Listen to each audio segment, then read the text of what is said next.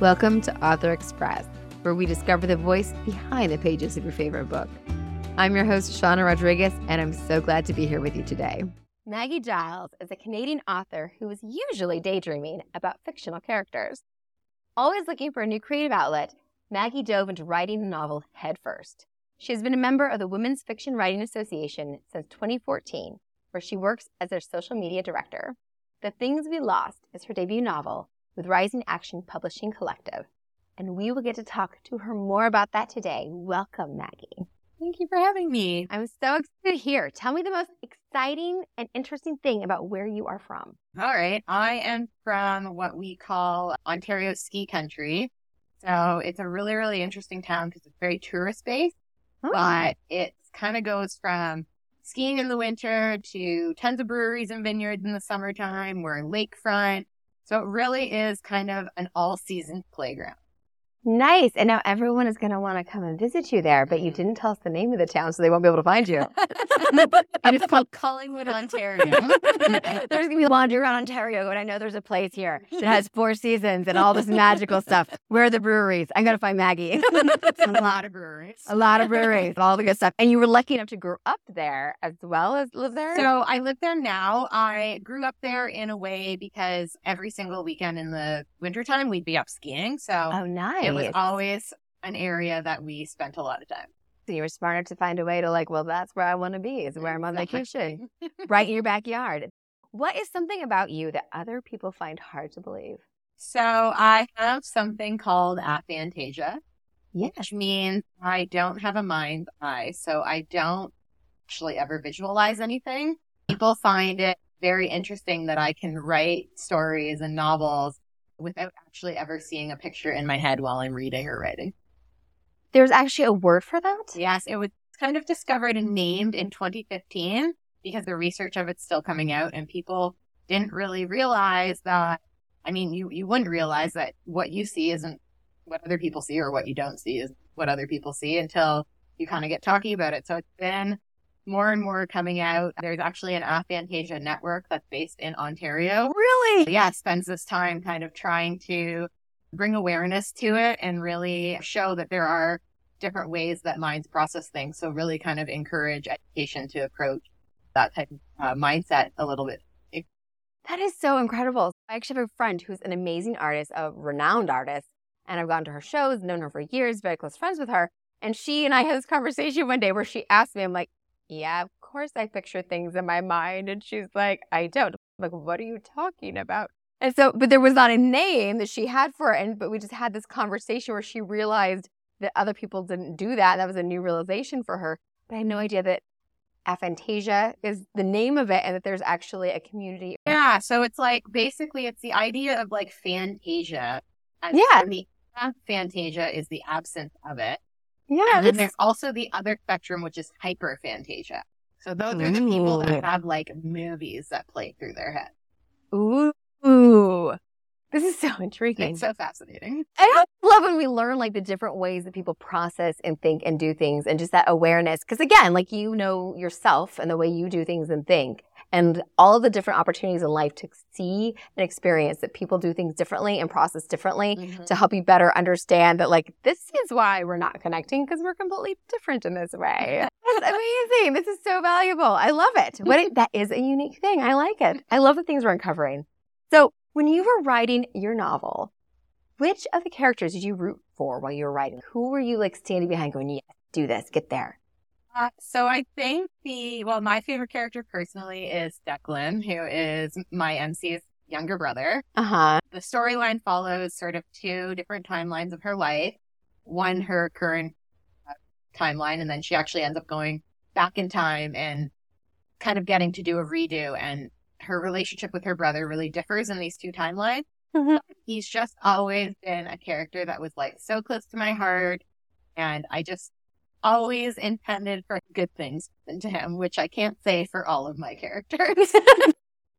well, good. Well, good. So you were rooting for Declan, and that's a great name. I love that name. That's a good name. I really do love the name too. Yes. Does that help? Do you give like names to characters you don't like? Do you give them names you don't like, or are You know I haven't done that um, because I kind of just pull names out and I think the funniest one is that my my antagonist, kind of my bad guy, his name is Brian, and I didn't really think too much of it until like literally my pre-orders came out and my cousin's wife reached out to me and was like, "Oh my god, we've pre-ordered your book," and my cousin's name is Brian. I went, oh, no. I'm like, oh my God. Okay. So cards on the table. Like you have to know that it's not based on him at all. And it's spelled a little bit differently because he spells it B R Y and I yeah. B I. Uh-huh. So I'm like, it's not him. Like, I don't think it's him. And she's like, oh my God, I'm so excited to read this. And that's so I try to stray away from names that I know it's going to be a negative character, but I have to say that one I didn't think twice about. Yes, well, is so hard because you know so many people and you're not thinking of all the names when you're coming up with the characters' names when you're doing that. Exactly. That's too funny. So, yes, you're like, wait a minute, is there anybody? And like, oh no, my cousin. One more person with that name. And it's like, didn't even think about it until his wife messaged me to be like, we ordered it. And I'm like, oh no, I hope they're not offended. Can I just change that one copy? and what can we just white out? Just fix that name in that one book. They don't know what I actually named it. That is too funny. So what a part of writing that book was the hardest for you? Was there one part that was more difficult than the rest of it? So it went through quite a transition. So when I originally wrote the book, it was written in just one timeline. So it was only her new timeline where she went in time the 10 years.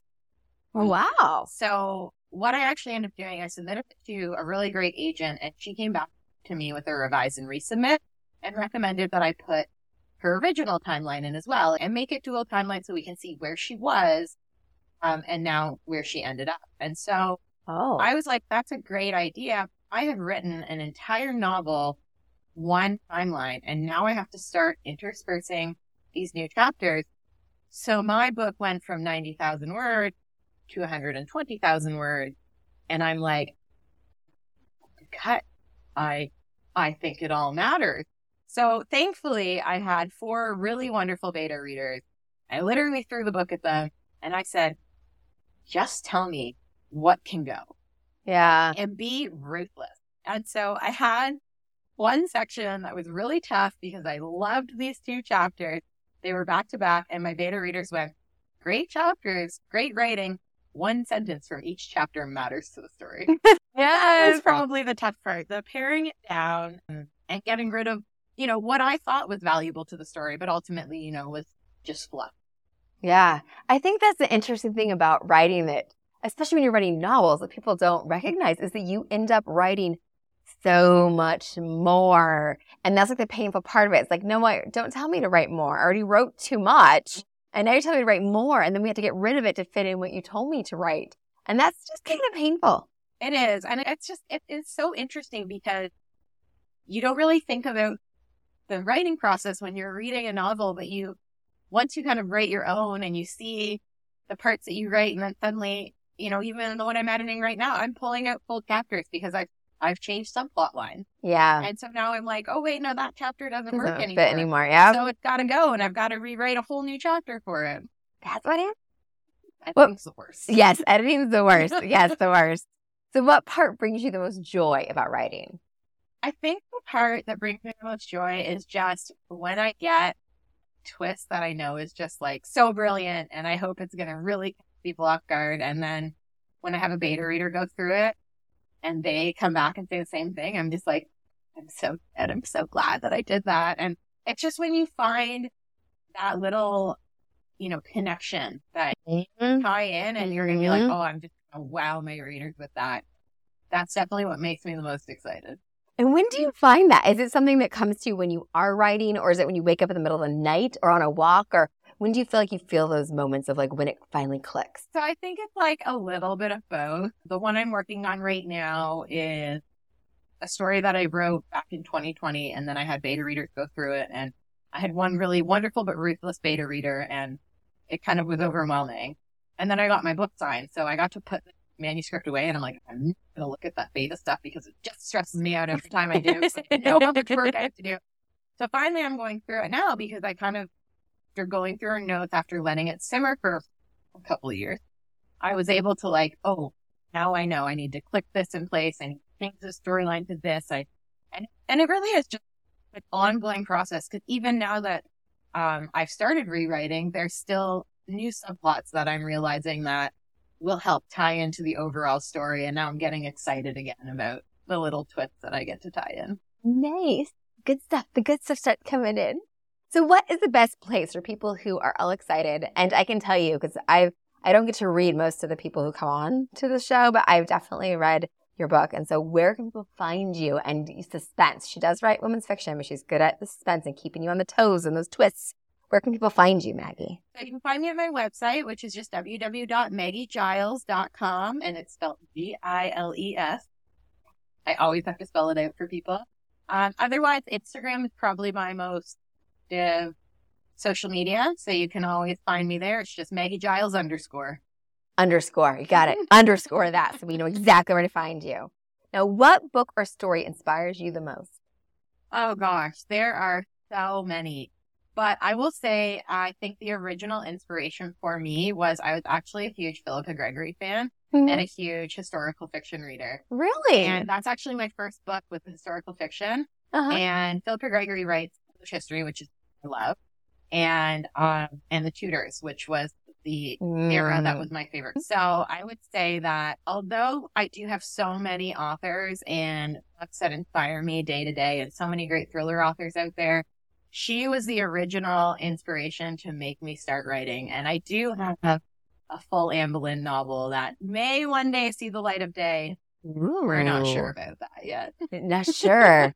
You have some novels tucked in there. You have I your debut, and, and when you're working on, and when is your next one coming out? Yeah, so I have a next novel coming out September 19th, 23, and it is actually a psychological thriller mm. called Twisted, and it follows a detective, a madam, and an heiress who are all kind of uh, twisted in this very convoluted crime that involves a uh, mysterious prescription medication.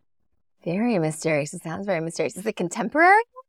Yeah. It is contemporary. Yeah, it's, yeah. it's also set in Toronto, so it's uh, in Toronto. Yes, yes. Where's the grittier side of the city? All right, we get the gritty side. So we get the, the first one is not is a little bit more the pastoral side of Ontario, Absolutely, and now we get yeah. the gritty side of Ontario in this one. We got to we got to balance it out here. We can't just have one or the other. Make it sound too magical. Can't, yeah, we can't. We can't. we got to give people a little bit, you know, their sides to, to Canada. No stereotyping Canada. No Ontario has got depth, right? We've got breweries and we got beautiful skiing, but we've also got a gritty side. Yes, we do. It's very important we keep that. We like to have multidimension with our characters and with our location. So we like that very much. Any closing words for our listeners? Not much. Just if you get a chance to read any of my books, I'd love to hear from my readers. So please feel free to shoot me an email, reach out via my website or my social media. And thank you so much for having me. It was lovely to have you on here. So, yes, show notes will have all that information. Definitely go check out Maggie. And thank you all for listening. Thanks for joining us. We hope you take a second to give us a couple stars or a review on your favorite podcasting platform. And we'll be here again next Wednesday. Follow us on Instagram at Author Express Podcast to see who's coming up next. Don't forget, keep it express but keep it interesting.